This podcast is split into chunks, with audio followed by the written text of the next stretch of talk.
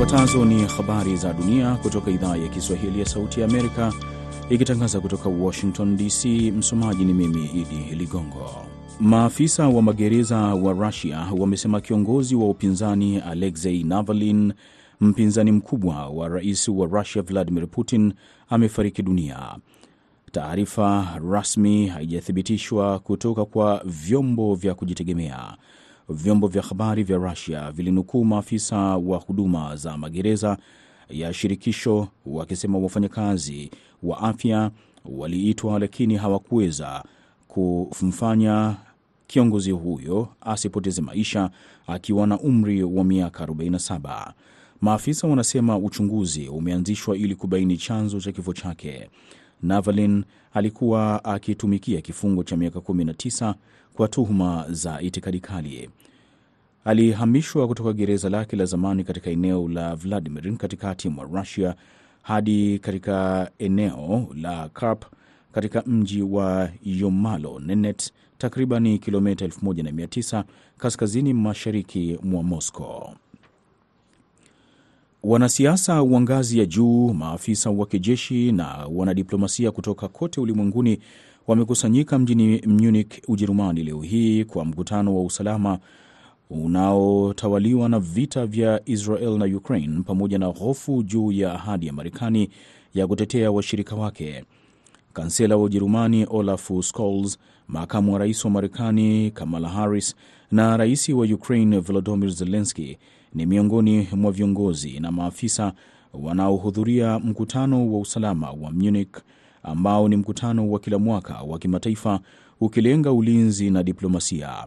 Rais wa Israel Isaac Herzog na waziri mkuu wa Palestina Muhammad Shtaye pia wanatarajiwa kuhudhuria mkutano ulioanza leo na kwenda mpaka Jumapili katika hoteli moja ya mji wa kusini mwa Ujerumani.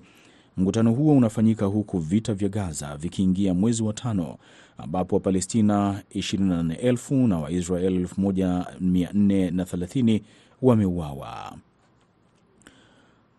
Waziri Mkuu wa Israel Benjamin Netanyahu ameandika kwenye mtandao wa kijamii leo kwamba kutambuliwa kwa taifa la Palestina kutatoa faida kubwa kwa ugaidi ambao haujawahi kutokea. Ametoa maoni yake baada ya kuzungumza na rais wa Marekani Joe Biden na baraza la mawaziri la Israel pamoja na ripoti ya gazeti la Washington Post kwamba Marekani na washirika wake wa Kiarabu wanapanga kuendeleza azimio la mataifa mawili kwa mzozo unaoendelea wa Mashariki ya Kati. Netanyahu ameandika katika mtandao wa X zamani Twitter kwamba Israel inakataa moja kwa moja maagizo ya kimataifa kuhusu mipango ya kudumu na Wapalestina. Ameandika kwamba mipango yoyote na Wapalestina itafikiwa tu kupitia mazungumzo ya moja kwa moja kati ya pande zote bila ya masharti. Unaendelea kusikiliza habari hizi za dunia kutoka idhaa ya Kiswahili ya Sauti ya Amerika ikitangaza kutoka Washington DC. Uzinduzi wa China wa kituo kipya cha utafiti wa kisayansi katika eneo la Antarctica wiki iliyopita kumeibua mjadala kuhusu madhumuni na athari za upanuzi wa haraka wa uwepo wa China kwenye bara hilo. Kikiwa kwenye kisiwa kisichoelezeka karibu na bahari ya Ross, kituo cha Kinling ni kituo cha tano cha kisayansi cha China na kituo cha tatu cha utafiti katika bara hilo ambapo kinaweza kufanya kazi mwaka mzima. Kituo hicho kina ukubwa wa mita za mraba 5244 na kinaweza kukaliwa na hadi watu 80 wakati wa miezi ya kiangazi, kwa mujibu wa shirika la habari la serikali ya China CGTN. Kituo cha Quinling kipo karibu na kituo cha McMurdo cha Marekani na kusini mwa Australia, na ripoti ya kituo cha mafunzo ya kimkakati na kimataifa iliyochapishwa Aprili mwaka jana ilisema kinaweza kuruhusu China kukusanya taarifa za kijasusi kutoka kwa washirika wa Marekani, Australia na New Zealand. Mwisho wa habari za dunia kutoka Washington. Sasa jiunge naye Abdu Shakur Abud katika kipindi cha Jukwaa la Waandishi wa Habari.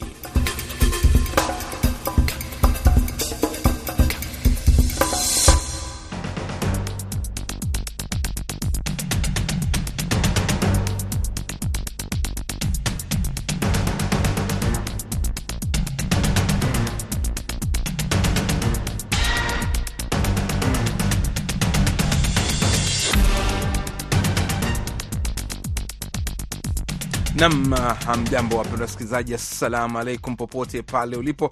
Asanteni kuungana nasi katika meza ya waandishi Sauti ya Amerika kutoka hapa Washington DC, ambapo leo bila shaka Ijumaa katikati ya mwezi Februari, najua watu tayari wanajitayarisha kwenda kulala huko Afrika Mashariki, sisi hapa tukiwa bado mchana, na leo tunaangalia habari zinazotanda katika vyombo vya habari huko Afrika Mashariki. Bila shaka habari kubwa ambayo najua bado haijafika kwenye vyombo vya habari huko ni kifo cha mwanasiasa mpinzani mkuu wa Russia Alexei Navalny amefariki katika jela huko Russia. Sidhani kutakuwa na muda wa kuzungumza zaidi, lakini ilibidi tutaje kwamba hiyo ndo habari ambayo imetikisa dunia kwa hivi sasa, viongozi mbalimbali mbali wa dunia wakizungumza na kutoa maoni. Rais Biden hivi punde amemlaumu Putin na kusema yeye anahusika na mauaji ya Navalny. Sasa tukija katika meza ya waandishi huko Afrika Kusini, SABC shirika la matangazo, tuko pamoja na Nixon Katembo pamoja na Bahari FM huko Nairobi, tuko na Faiz Musa na Zubeir Ali katika eneo la Tanganyika huko Jamhuri ya Kidemokrasia ya Kongo, RTGT. Karibuni katika meza ya waandishi. nam shukrani. Naam, katika eneo letu bila shaka kuna masuala makuu muhimu yamejitokeza, lakini sidhani kama kuna swala kubwa kama lile la mapigano yanayoendelea huko Jamhuri ya Kidemokrasia ya Kongo, mashariki ya Kongo, kati ya M23 na wanajeshi wa serikali na wiki hii yote tumeshuhudia maandamano yakifanyika katika sehemu mbalimbali za nchi, na hata hii leo kulikuwa na maandamano ya wanawake wakitaka vita visitishwe. Zuber Ali, vyombo vya habari vinaripoti vipi juu ya mapigano haya?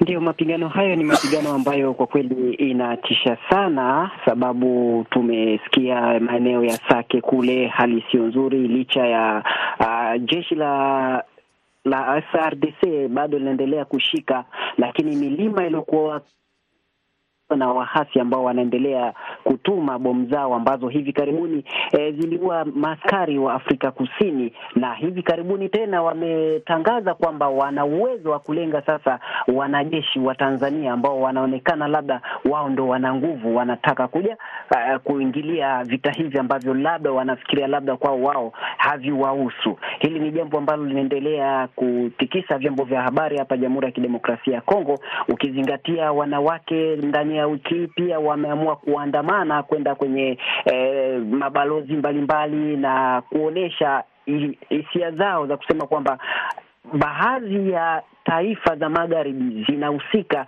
na vita ambavyo vinaendelea mashariki mwa Jamhuri ya Kidemokrasia ya Kongo kwa kuunga mkono Rwanda ambao wameonekana wao ndo wako kifua mbele kuleta vurugu hizi hapa. Lakini ukiangalia kiundani vurugu hizi hapa na zana ambazo wanazo eh, wanajeshi hao ambao ni wahasi wa M23 au M23 ni zana ambazo ni za kisasa, kitu ambacho serikali ya Jamhuri ya Kidemokrasia ya Kongo na raia wake wanaendelea kujiuliza hizo silaha wanazitoa wapi? Hata kama ni Rwanda, Rwanda atakuwa na uwezo wa kutoa silaha kama hizo hapo. Na kwa watu ambao ni wa kawaida, raia wa kawaida, wanajaribu kuangalia nchi ya Rwanda vile ilivyo na Jamhuri ya Kidemokrasia ya Kongo vile ilivyo.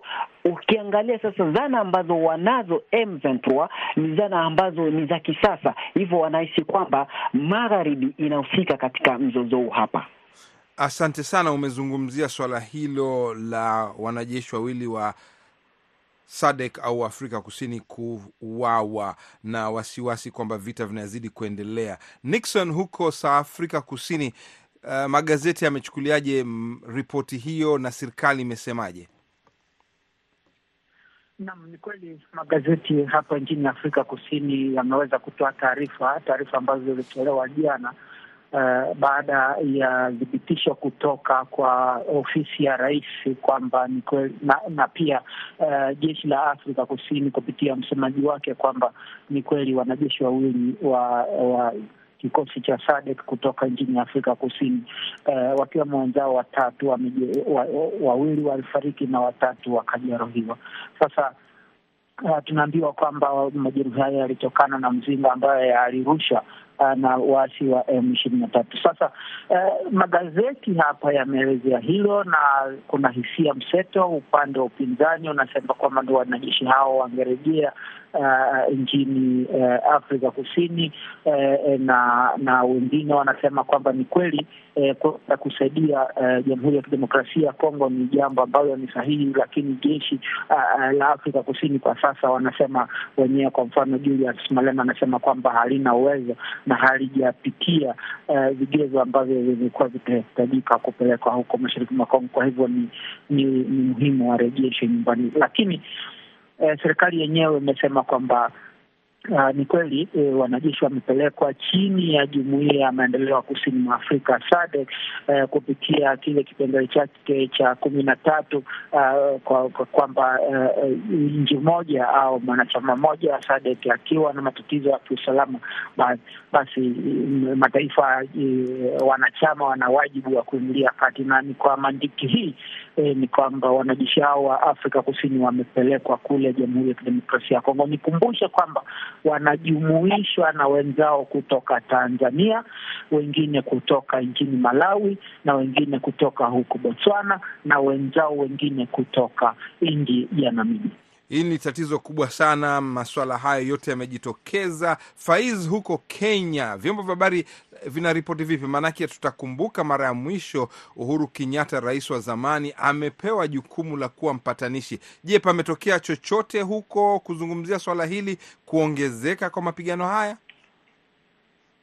Ndio namjua jana tu kwamba liliweza kujitokeza tena, na leo ndo limekuwa sana katika vyombo vya habari kwamba suala la Kongo, Raila Odinga hapo jana alipotangaza lazima yake kwamba anataka kusimamia kuwa kilikuwania kile kiti cha Umoja wa Afrika alijitimiza suala hili, akataja mzozo wa Kongo na kusema kwamba miongoni mwa yale anayotaka kuyatimiza. Malengo yake ni kumaliza mizozo inaendelea Afrika, akitaja saa Kongo na sasa kilichopo ambacho tumekijadili zaidi habari kwamba je, tunataka lao itakuwa Raila ataingia, je, ataweza kumaliza mzozo huu ambao umekuwa kwa muda mrefu, kwamba mbinu mbalimbali zinaweza kutumika Afrika na kimataifa kuweza kutatua mzozo huu. Mpaka mwenzake ambaye karibu sana uzamtaja rais mstaafu Uhuru Kenyatta kwamba yeye amekuwa mjumbe mkubwa sana katika kutafuta suluhu katika mzozo huu, lakini hadi sasa kusema kwamba bado mafanikio. Sasa changamoto na tunachokizungumza kwamba je, yeye ataweza kuwa na mbinu ya kumaliza vitu hivi? Iwapo wengi wametoa maoni wakasema matarajio yapo, kwa sababu namna anavyochukulia masuala ya Afrika, Raila anavyozungumza, amekuwa makini pia katika kuchagua maneno katika mizozo yote imeendelea barani Afrika. Kwa hivyo pengine lao yakiingia pengine kunaweza kuja anaweza kuleta mdomo labda ambao unaweza labda kuleta maelewano katika taifa hili la Kongo. Okay, asante, asante sana kusema hivyo. Sasa turudi kwako Katembo Nixon, ni kwamba Afrika Kusini vilevile inachukua vile jukumu muhimu. Tumesikia kwamba wameitisha mkutano kando ya mkutano wa Umoja wa Afrika viongozi utakaanza hapo kesho. Je, watu wanasemaje? Vyombo vya habari vinasemaje juu ya swala hilo? Sikuweza kupata swali lako, sijui unaweza ukarejea mwenyekiti kidogo, samahani kwa hiyo.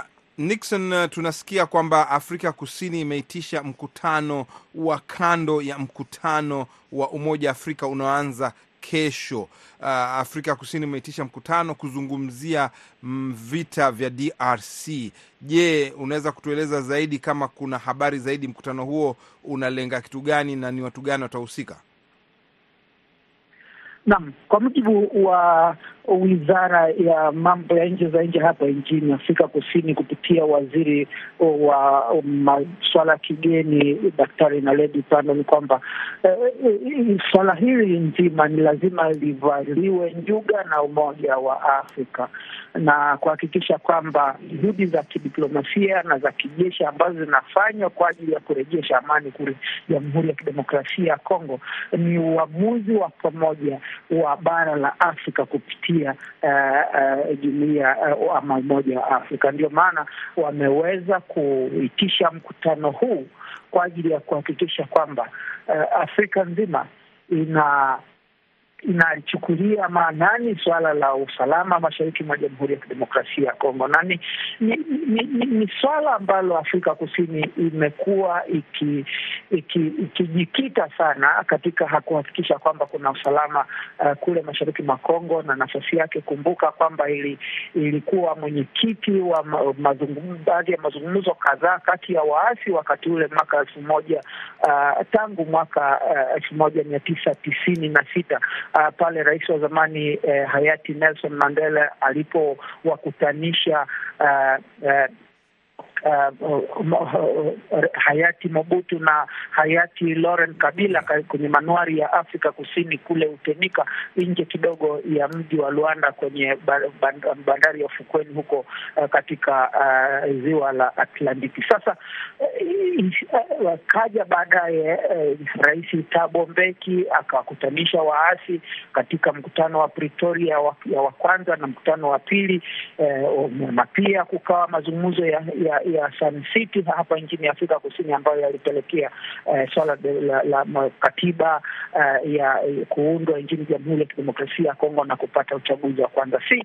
kwa sasa si jambo geni kwa Waafrika Kusini kuhakikisha kwamba eh, eh, Kongo inapata usalama, jumuiya ya uh, maziwa makuu, tuseme ukanda mzima wa maziwa makuu unapata usalama, lakini tunaona kwamba kama ilivyo kawaida eh, Rwanda na na upande mwingine Uganda zimekuwa ni kikwazo kwa hali ya usalama katika eneo lile la maziwa makuu eh, wakati ambapo linakubali ama haya mataifa mawili yanakubali kutumiwa na mataifa ya magharibi kuimbisha usalama, kwamba eh, majeshi yao kule Rwanda yamefunzwa na Marekani na Waingereza pamoja na Israeli eh, na pia wanaendelea kupata msaada kutoka mataifa haya haya. Uh, ni, ni, ni, ni, ni jambo la la, la, la sikitisho kidogo, kwa sababu unaelezea kwenye Sauti ya Amerika ambayo ni, ni, ni, ni, ni, ni chombo muhimu cha serikali ya, ya Marekani eh, kuweza kuzungumzia maswala haya.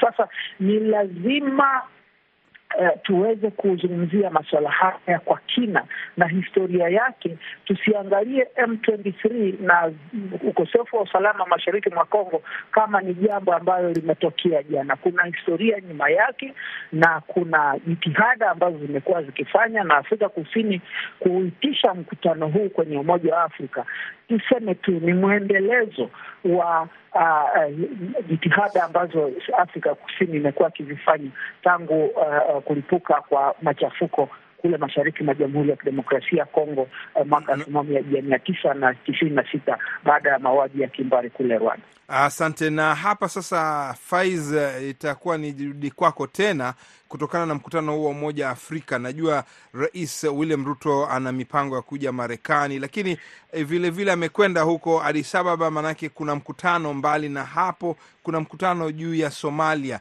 na Kenya pia. Nimeona kwamba wameanza uhusiano mzuri na Somalia. Kenya Airways inaanza safari kurudi Mogadishu. Unaweza kutupa sura za habari ya Somalia na pembe mwa Afrika katika wiki hii?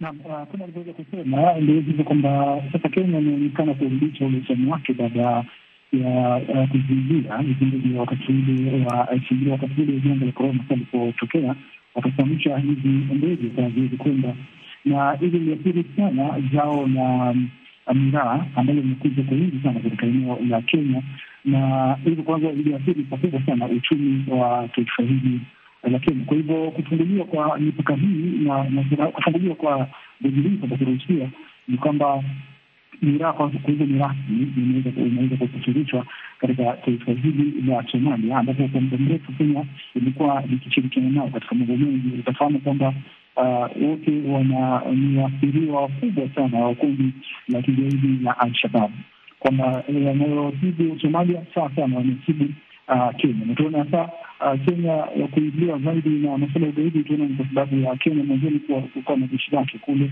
kuisaidia Somalia katika kupambana na kundi hili. Kwa hivyo bila shaka uhusiano huo unaonekana mzuri, na bila shaka rais mpya tanzania wa Somalia Rais Ruto pia mtu kwanza kuweza kutoa zile salamu zake za za pongezi kuisapoti Somalia. Kwa hivyo japo changamoto zipo, ndege zimefungua nini, lakini bado mipaka ya Kenya na Somalia bado ni tatizo kubwa sana ambalo japo linachukulia kidiplomasia ndio likuli karibu uhusiano, lakini unaona kwamba zaidi washukiwa zaidi wa Shababu katika Somalia wameingia sana maeneo ya mpaka wa Kenya na kufanya uharibifu mkubwa. Japo usalama unaweza kuimarisha sana upande wa Kenya, kwamba kwa sasa hawezi kufika mijini, mfano atafika jiji kuu kama Nairobi, ni kule kule tu wataweza kuingia kule, waharibu mali, wapige watu, na kama vile magari ya polisi wanafanya abiria za kawaida mara kwa mara ukanyaga vile vidongo vichezwa chini na kulipua. Kwa hivyo bado Rais William Ruto wana safari ndefu sana na Somalia katika masuala ya usalama, kwamba hivi imesadiki anakwenda katika kikao hiki cha Afrika na vile vile anakwenda Marekani. Suala hili ikijitokeza kwa uzazi, kwa sababu sasa katika yale mambo yatazungumza na mchezaji rais wa Marekani, mojawapo ni swala la hili la ugaidi, kwamba kwa miaka mingi Amerika imekuwa ikisaidia sana Kenya kuweza kupambana na ugaidi hasa kundi hili la Alshababu ambalo linatoka nchi jirani ya Somalia. Kwa hivyo tunatarajia mambozi, tuone, je, mpango gani itaweza kuchukuliwa kama uhusiano wa ndege na nini unaweza kurudi kumaanisha tishio la kwenye anga lilipungua ama limeondoka. Ndio maana Kenya ikaruhusu hilo. Sasa hiyo tishio la kwenye ardhi nao inakuwa vipi? Mipaka fungwe ama iendelee kwa namna gani? Kwa hivyo ni vitu tunavyotarajia tu katika mkutano hii muhimu ambao rais ataifanya, kama ni hapa Ethiopia ama kama tukafanya mwezi Mei na mwenzake yule wa Joe Biden. Asante sana Faiz. Bila shaka Zuberi, huko DRC, mbali na maandamano, mbali na mapigano, kuna mvutano wa kisiasa juu ya nani atakuwa waziri mkuu na vipi hali inaendelea. Unaweza kutupatia taswira ya kisiasa hivi sasa? Vyombo vya habari vinasemaje juu ya mpango huo? Ukizingatia uh, hiyo ni sehemu kubwa, sehemu ambayo kila mtu sasa hivi anatamani afike. Eh, kwa hiyo katika chama tu tunaweza tukasema muungano wa vyama uh, ambavyo vinamuunga mkono Rais Felix Tshisekedi, kwenyewe kunakuwa na ile minong'ono, kila chama kinatakiwa kinataka kuvutia kwake kwamba kipate nafasi kama hiyo hapo. Ukizingatia hivi karibuni aliokuwa waziri mkuu ndo hivyo ameachia ngazi kusema kwamba aachie mpaka uh, pale serikali itakavyokuwa amepanga sasa. Na hili hapa ni jambo ambalo linaendelea kutanda kwenye vyombo vya habari, nani atachukuliwa, nani atachukuliwa. Ukizingatia upande wake Kamere, na anasema kwamba alifanya jitihada kubwa sana. Vile vile upande mwingine unasema na sisi tumefanya jitihada kubwa. Jean Pierre Bemba na hivyo hivyo. Sasa hivi ni vitu ambavyo kiundani kabisa vinaleta mkanganyiko mkubwa sana, na kila mtu anatamani kusema kwamba na mimi nifike pale. Hiyo ni sehemu kubwa sana na sehemu nyeti ambayo kila mtu anatamani afike pale, lakini eh, sisi kama waandishi tuna tunajizuia kusema kwamba tusubirie eh, tuone nani atakayechukua nafasi ile pale. Nixon, upande wako huko siasa za Afrika Kusini, nafikiri kuna siasa za Afrika Kusini, lakini kabla ya hapo tulizungumzia swala la Umoja wa Afrika. Hebu tu kidogo, maanake muda unakwenda mbio. Uh, mada hasa mwaka huu wanazungumzia swala la elimu, elimu inayostahiki barani Afrika, lakini umegubikwa vilevile mkutano huu na mizozo, mapinduzi ya Afrika Magharibi, mapinduzi ma, matatizo ya Senegal. Je, huko Afrika Kusini wanaripoti vipi juu ya hali hii yote na mkutano huu? Na kwa kweli ukiangalia kwa, kwa, mtazamo wa kisiasa na kiuandishi uh, ripoti mtazamo, hali hii haizungumziwi sana katika magazeti ama vyombo vya Afrika Kusini, haswa mkutano huu wa Umoja wa Afrika, kwa maana kuwa joto uh, la kisiasa hapa nchini Afrika Kusini kuelekea uchaguzi limeanza kupamba moto na uh, baadhi ya uh, uh, vyombo ama tuseme vyama vya kisiasa vinazindua kampeni yao na kuzindua ilani za uchaguzi, na hivi basi ukiangalia kwenye, kwa mtazamo wa kiwaandishi eh, baadhi ya magazeti na vyombo vya habari vimejielekeza eh, katika uh, uh, tuseme nguvu zake zote katika uh, kutoa habari hizi kwa wananchi, ila eh, swala la DRC limekuwa ni swala nyeti sana kwa Afrika Kusini eh, baada ya rais kutangaza kwamba ameamuru vikosi eh, vya, vya Afrika Kusini kuelekea huko DRC na siku mbili baadaye uh, kukatokea uh, tuseme siku moja au siku mbili baadaye kukatokea habari kwamba uh, kuna wanajeshi wawili ambao wameuliwa, na hili likasababisha basi uh, uh, cheche za, za, za, za kisiasa na, na na habari nyingi kutoka kwenye kuelekezwa haswa kuhusiana na uh, suala la usalama mashariki mwa Kongo. Na mapema hii leo nimefuatilia baadhi ya vyombo vya habari hapa nchini vikiwamo redio na vyombo vya televisheni. Kweli vinajikita sana kuhusu masuala ya kisiasa huya ya ndani na pamoja na usalama kule DRC eh, na haswa swala la, la wanajeshi hawa kuwepo kule wengine kutoa maoni tofauti. Sasa eh, ukiniuliza kuhusu Umoja wa Afrika nadhani eh, kwa maana kuwa kulikuwa na na, na, na mkutano na waandishi habari aliofanya waziri wa masuala ya kigeni hapa nchini eh, limegusiwa tu, lakini si kwa kwa undani sana. Kwa hivyo kwa haraka basi, kwa upande wa mo uh, habari za uchaguzi, inaonekana kuna ripoti nyingi zinaosema kwamba ANC iko katika hali nzito. Je, mnaona hiyo katika uchunguzi wa maoni huko? Maanake DA nayo chama cha Democratic Alliance kinaanza kupata nguvu. Ndiyo, ni kweli chama cha DA kinaanza kupata nguvu, lakini sio sana, uh, kwa maana kuwa uh, Uh, hali yake ya uungwaji mkono imeingiliwa na vyama vingine vya kisiasa ambavyo vinaendelea kuibuka, hata pia kikizofika na pia chama cha ANC nacho kikizofika. Uh, inaonekana kuwa hakitakuwa na wingi wa wabunge ifikapo uchaguzi ujao. Uh, kwa maana ya kuwa na zaidi ya asilimia hamsini ya, uh, ya ya kudhibiti bunge. Sasa hilo ndilo jambo ambalo vyama vya kisiasa vimejikita. Nikumbushe kwamba uh, kuna vyama vingine kadhaa ambavyo vimeibuka kutokana na hali ya kiuchumi pamoja na hali ya maisha ya ujumla wa Afrika Kusini, lakini mojawapo uh, ambalo wanalikubalia kama raia wa Afrika Kusini ni kuhakikisha kwamba wanalinda masilahi ya nchi hii. Eh, na hata iwe sera za nje za nje wanahisi kwamba ni lazima, sababu ukiangalia kwamba wanavyozungumzia swala kwa mfano la uh, kesi ya Afrika Kusini kuelekea huko um, mahakama ya ICJ dhidi ya Israel wanaunga mkono sana. Na Uh, ukija kuuliza masuala ya ya ya, ya jeshi kuelekea huko DRC, walio wengi wanaunga mkono sana na upinzani pia unapinga. Sasa haya ndio masuala ambayo yatakuja na yataibusha uh, mijadala mbalimbali wakati ambapo taifa linaelekea uchaguzi na, na uh, wanasiasa wataendelea bila shaka kujinadi kuhakikisha kwamba wanatoa sera zao uh, ambazo zinavutia raia kuwapigia kura. Muda hatuna tena, amebaki dakika moja. Ningetaka kumuuliza Zuberi au Faiz, lakini naona muda umemalizika. Zuberi, labda kuna habari gani ambayo nafikiri ilikuwa muhimu ambayo hatukutaja au zimetajwa katika vyombo vya habari kwa kumaliza? Mi naamini kufuatana na muda basi yatosha, tuseme shukran, asante sana. Basi mimi hapa studio katika meza ya waandishi ni Abdu Shakur Abud. Leo katika matangazo tulikuwa pamoja na Faiz Musa wa Bahari FM, Nixon Katembo SABC, na huyu alikuwa Zubeir Ali RTGT. Asanteni kushiriki, na mpendwa msikilizaji, msikose kuendelea kusikiliza matangazo ya idhaa ya Kiswahili kwenye mitandao. Hadi hapo, kwaherini.